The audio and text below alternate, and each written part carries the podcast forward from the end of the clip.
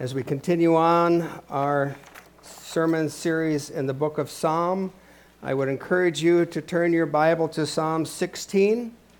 As we have been going through the Psalms, um, we continue on today in the writing of David.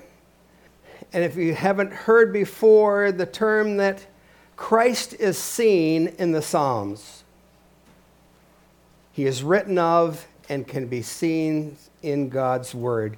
This is one of those Psalms today. It is some of David, but of a lot of Christ in what we will see. David expresses devotion to God, but later on, it is obvious that he also has a confidence in a resurrection, a resurrection that prevents corruption, and only that can apply to Christ.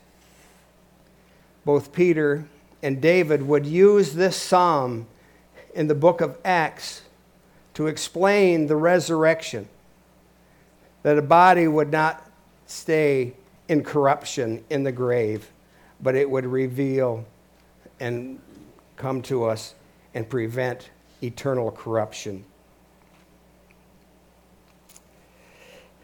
If you would, please follow along as I read Psalm 16.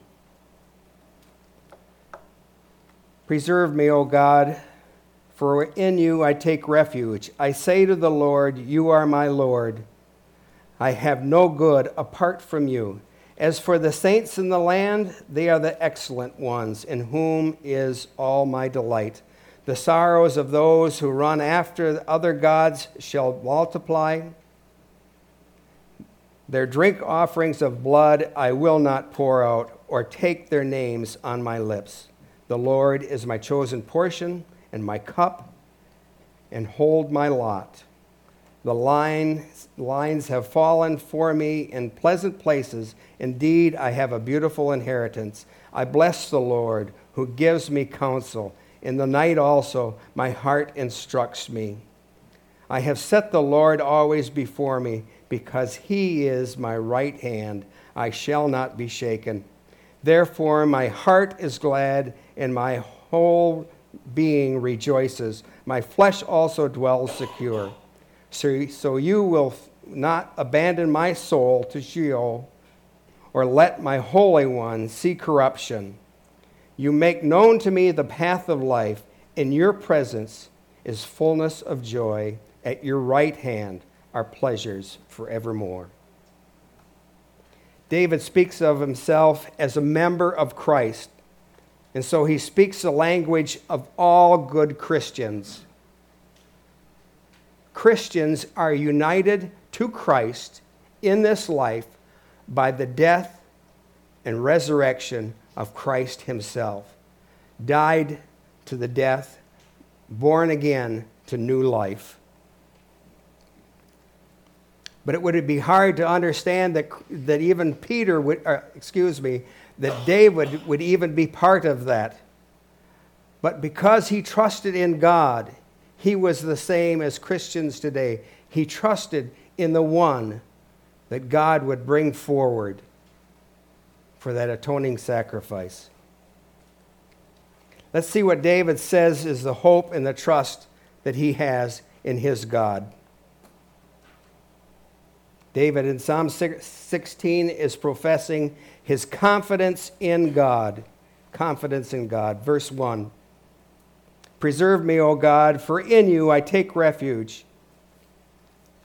This is not a new theme or statement that we have seen in the psalm. It goes back and starts in Psalm 2. The same language of refuge is being used as the place that David says he has safety. But there's more than that. I think there's a dwelling there that encompasses that time with God.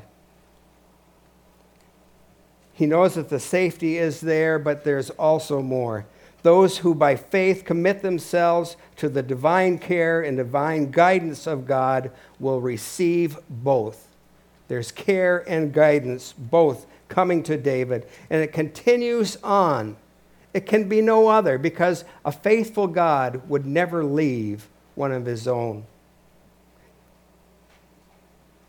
I think John Calvin had it right when he said, Our safety, both in life and in death, depends entirely upon our being under the protection of God. If we are in God, if God is with us, who can be against us? We have not only our safety in this life, but after this life, we are rest assured, 100% guarantee that this life will pale in comparison to what God holds for us in eternity. I said that in the, this psalm, we see some of David, but we also see many times some of Christ. And in studying this, this psalm this week, I see so many commentators debating how much is David, how little is David, how much is Christ, how little is Christ. But he is Christ is all through this psalm. And this first verse is nothing less than that. Christ shows his trust his refuge in God the Father. And I think it's most evident in the time that Jesus spent in prayer, whether it was in Matthew 26 or John 17 in times of prayer. Jesus went before the Lord and said, Lord, not my will, but yours. I trust in you. Lord, I know that you and I have that great relationship, that we are one. I want my disciples to know that and be part of this communion together that we have. Bring them in, Lord. Let them know that you are their refuge also. But I think this psalm also shows us by trust that devotion to God, there is devotion to God. Verse 2 I say to the Lord, You are my God. I have no good apart from you.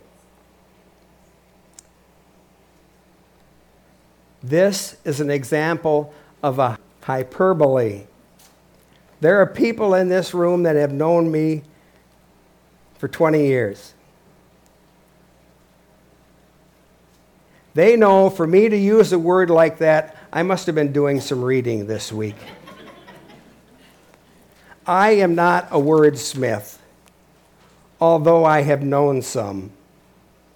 I believe there are those individuals that I have known that if I have any time in conversation with them, they are going to use a word that I probably never heard before or know the meaning of. Two of them come to mind my friend John and my friend Paul.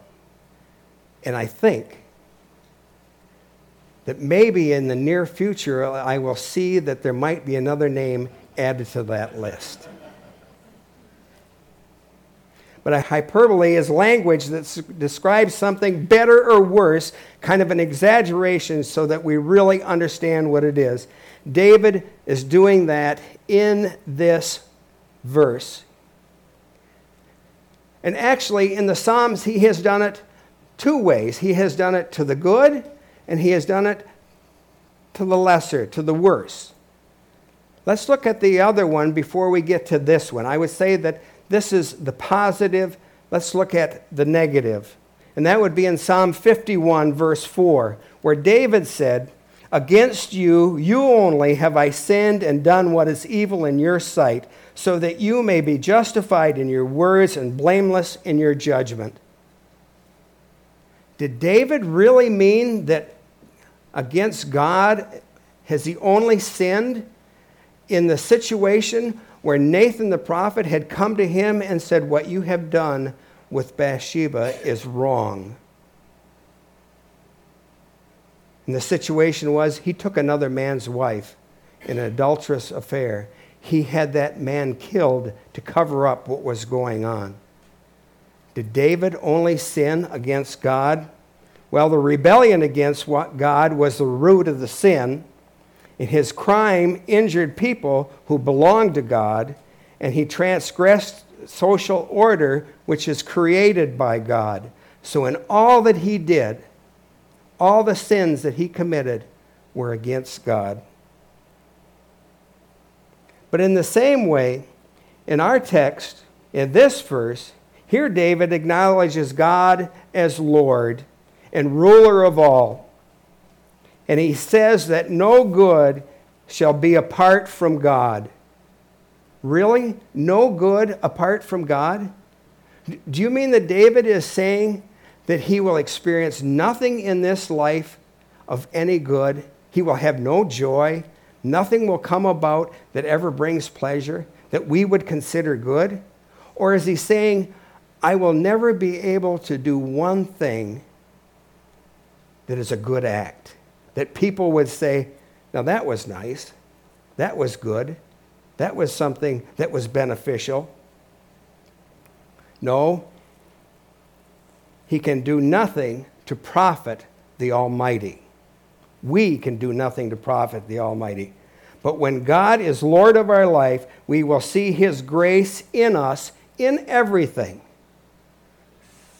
No matter what there is, no matter what, no matter what comes about in our life, we see as a blessing from God. He is a giver of all that's good. This life and people in it would say, you know, that was a twist of fate. That was good fortune. That was bad luck. We say, God's hand was upon it, and God is good. It is all good in our life. And it comes to us by grace. Because of God's grace shown to us, we can also show affection to the people of God. Verse 3 As for the saints in the land, they are the excellent ones, in whom is all my delight. The, the saints are the elect of God, God's chosen people. It was then and it is now. It is with those that God has called to himself. That who is who David is speaking of. And he refers them to the excellent ones. God would look on, on them and he would see them as the delight that he has in life the, the great, the mighty, the magnificent ones. That's how God sees them. But the world may see them as the poorest of all the world, the lowly, those that are, are not much stature. So, what is this uh, relationship between God and man? God is above us and happy without us, and whatever we do is all from Him. He needs nothing from us. But we do, what, what we do uh, to His own is pleasing to Him. What we do to His own is pleasing to Him. So our delight should be in love and service to His people. It's not to gain favor with God.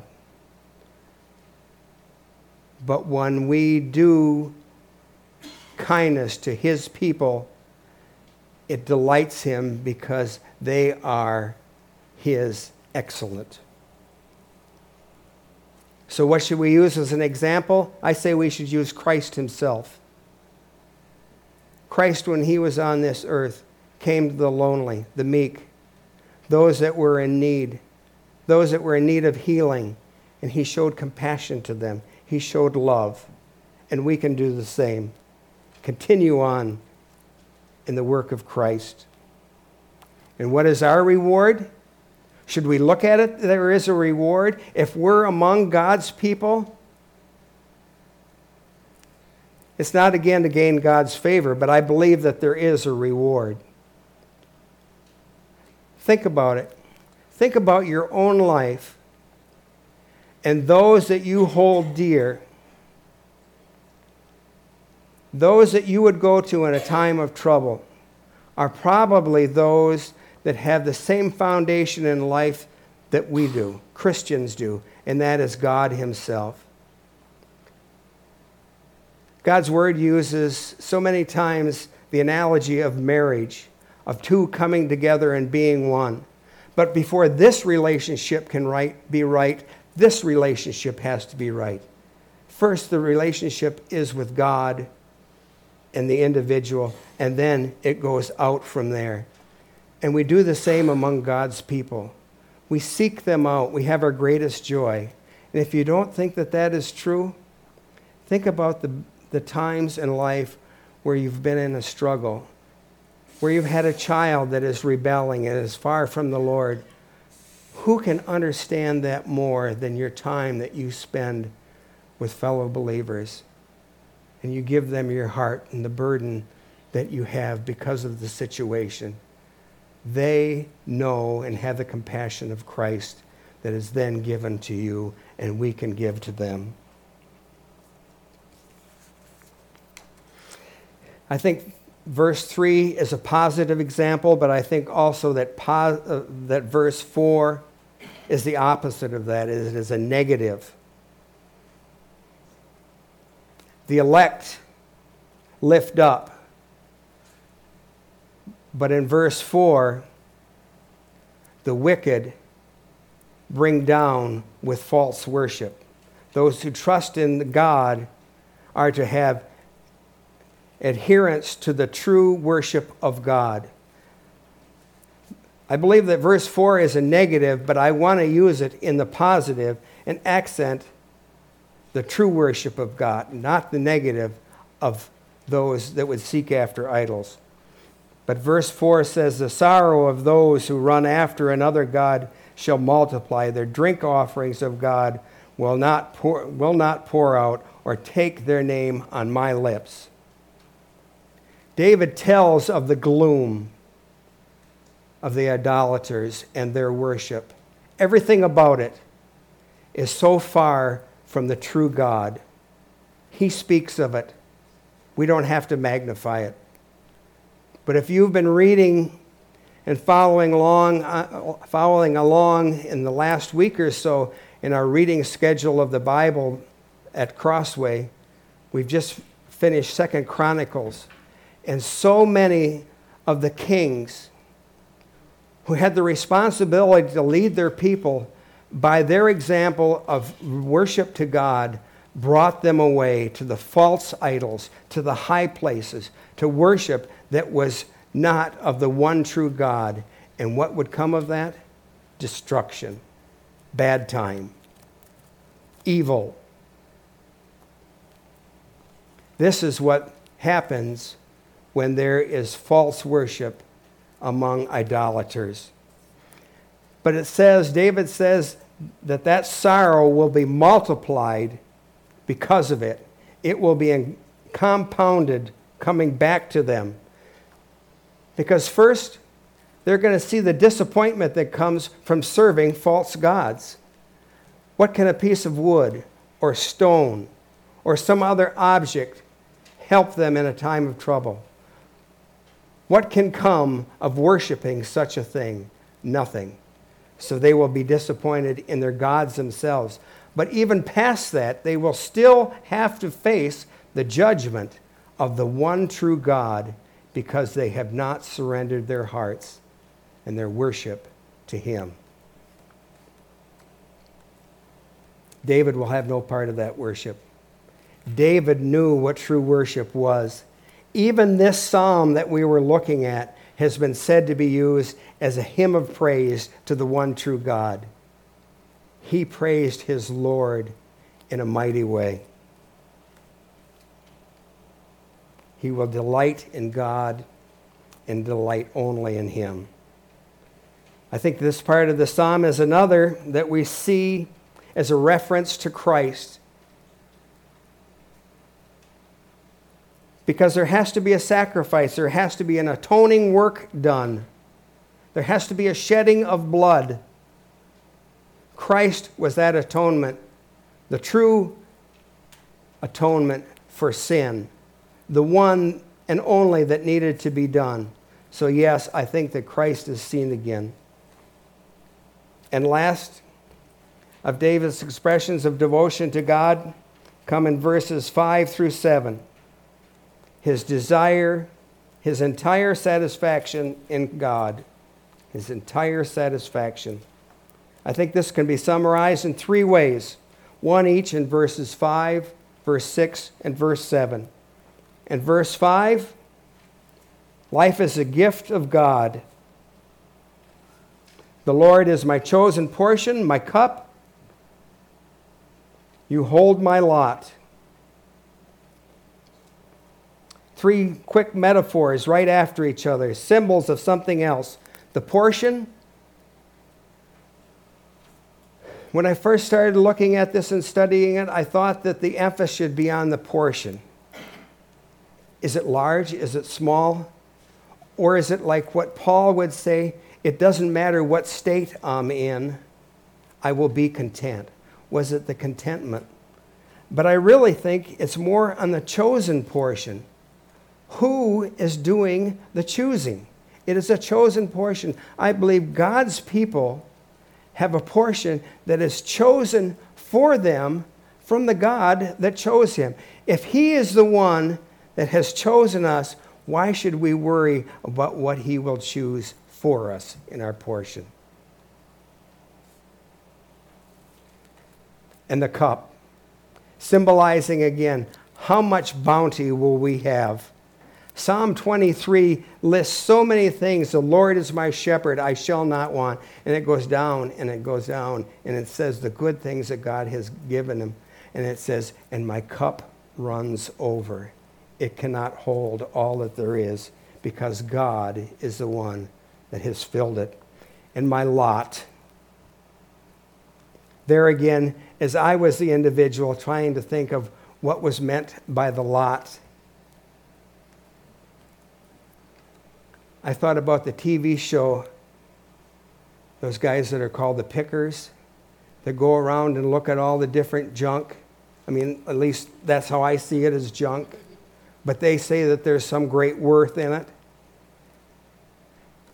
And they want to make a deal and they say, um, let's bring all this together, let's make a lot out of it, and I'll buy it all for X amount of dollars. Is that what God is talking about in the lot?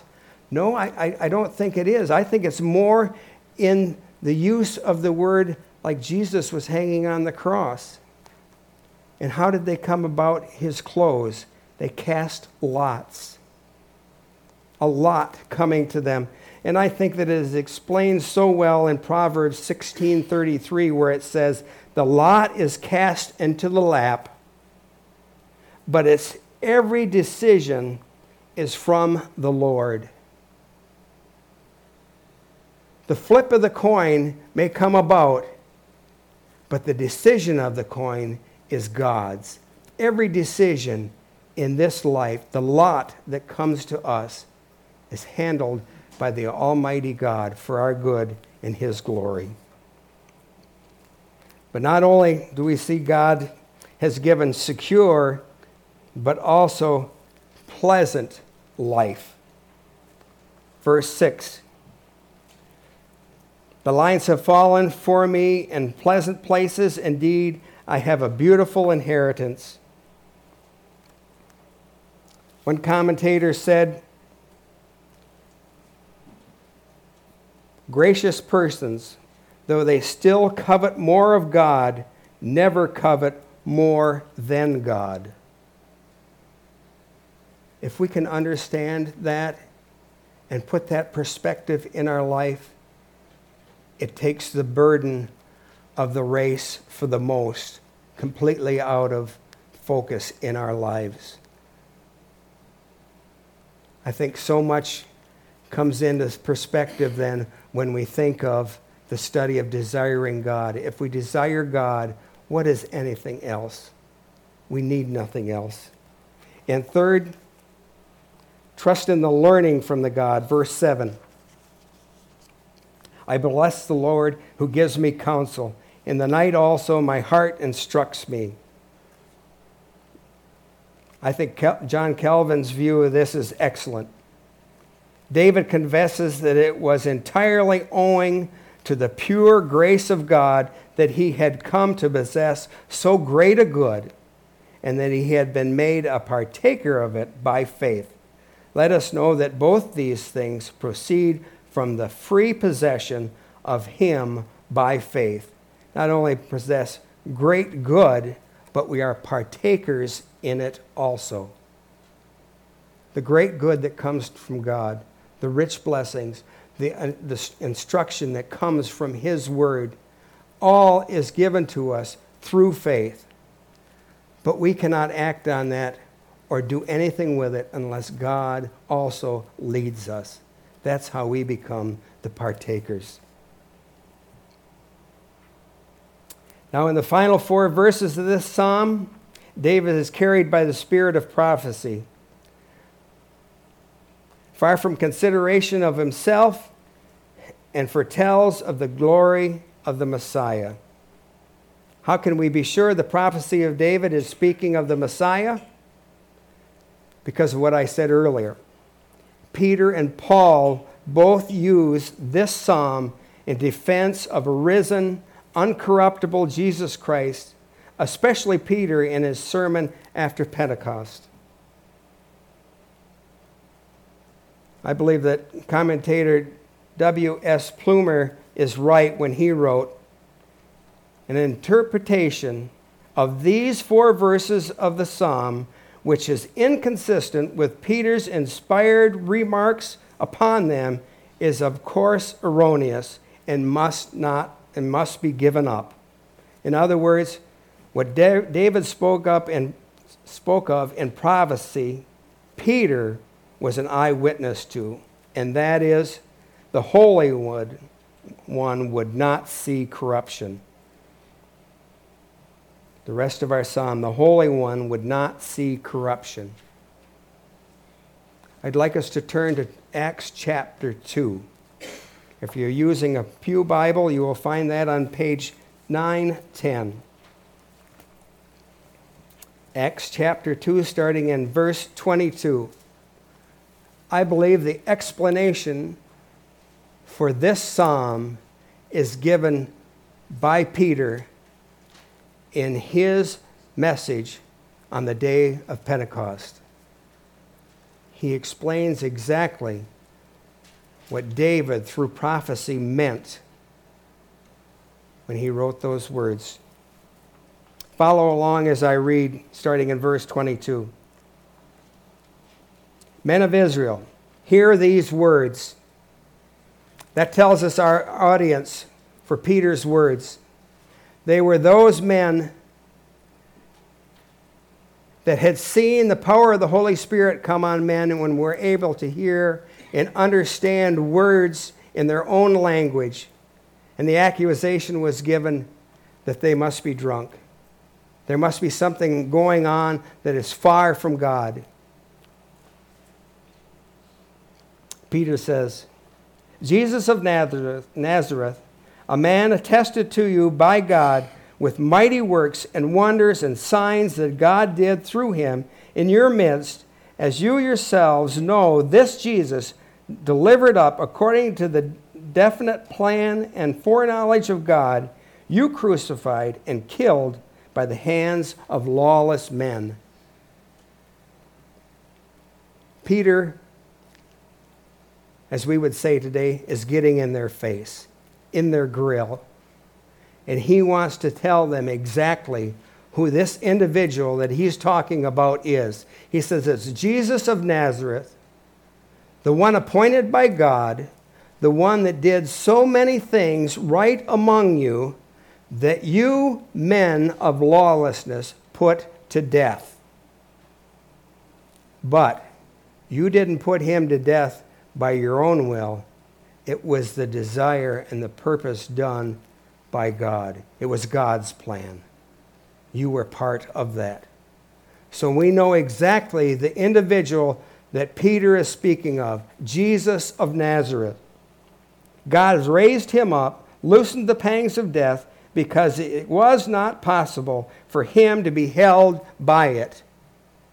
Peter is telling them this man was dead. No doubt about it. Our question last week in Sunday school what do we say when somebody says, Did Jesus really die? Jesus is dead. But Peter says, Can the grave hold him? Look what he uses as part of his first defense. Verse 25.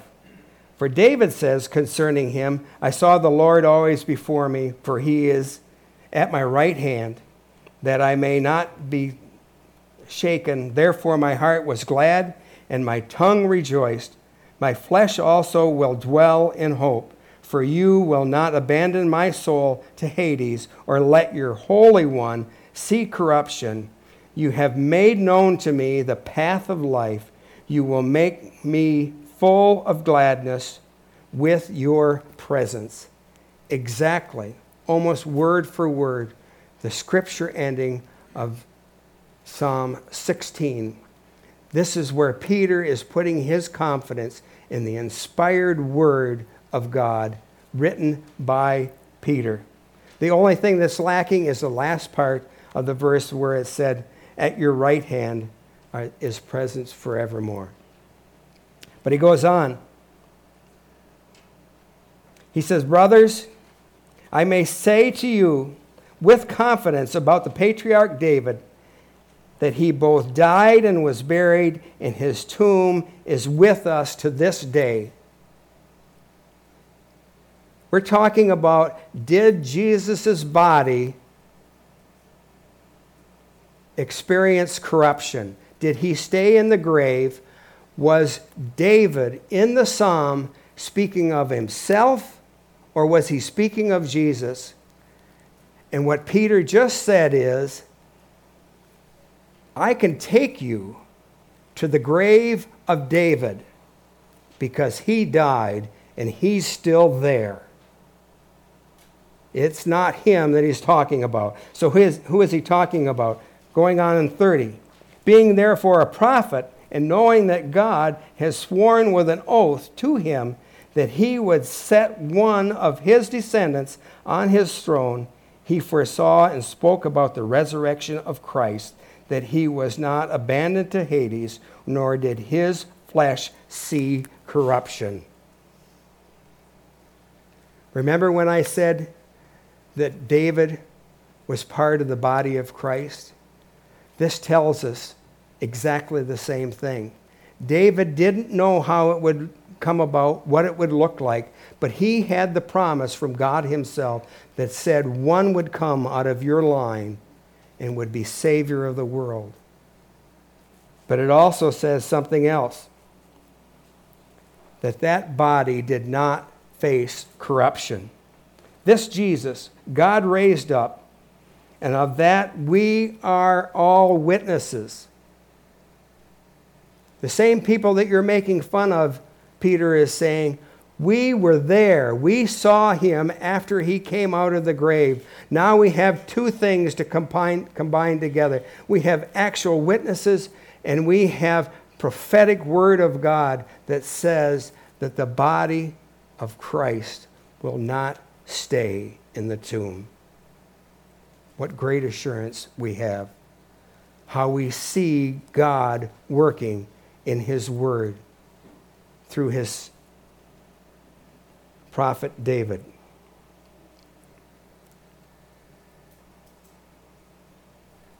So, what we, should we think about today with that great piece of evidence, with that great reassurance? I think if we go on in God's word in this account, it says that many found it to be true that this Jesus was raised from the dead, and they believed. They saw the sin in their own lives and they repented. And they turned to Christ as their Lord and Savior. Today, here among us, I think this should do two things for two groups of individuals. First of all, for believers in Christ, it should give us confidence, it should give us boldness in the faith that we proclaim that Jesus Christ is alive and victorious over the grave, and that gives us the assurance that we will spend an eternity with Him when we trust in Him as our atoning sacrifice for our sin. For those that have not had that happen in their individual lives here today, I say, continue to seek the truth of God's word. The power of converting hearts is not in a man's words, but in the power of God's word. What he has said, what he has revealed through his Son, Jesus Christ. that atoning work. Continue to seek after God. Let's pray.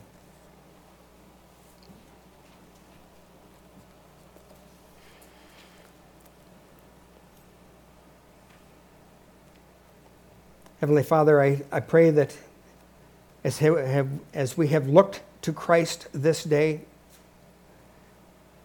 that we have the assurance of knowing that you do not lie, that you are a God of truth and can be trusted, that your Son, who was in the grave, had victory over it, that true worship of you reveals that, Lord, in our hearts and in our lives, and I pray with our tongues, with our words, that we proclaim it boldly, that we use your word as evidence of fact that came about, that we serve a living and just and righteous God.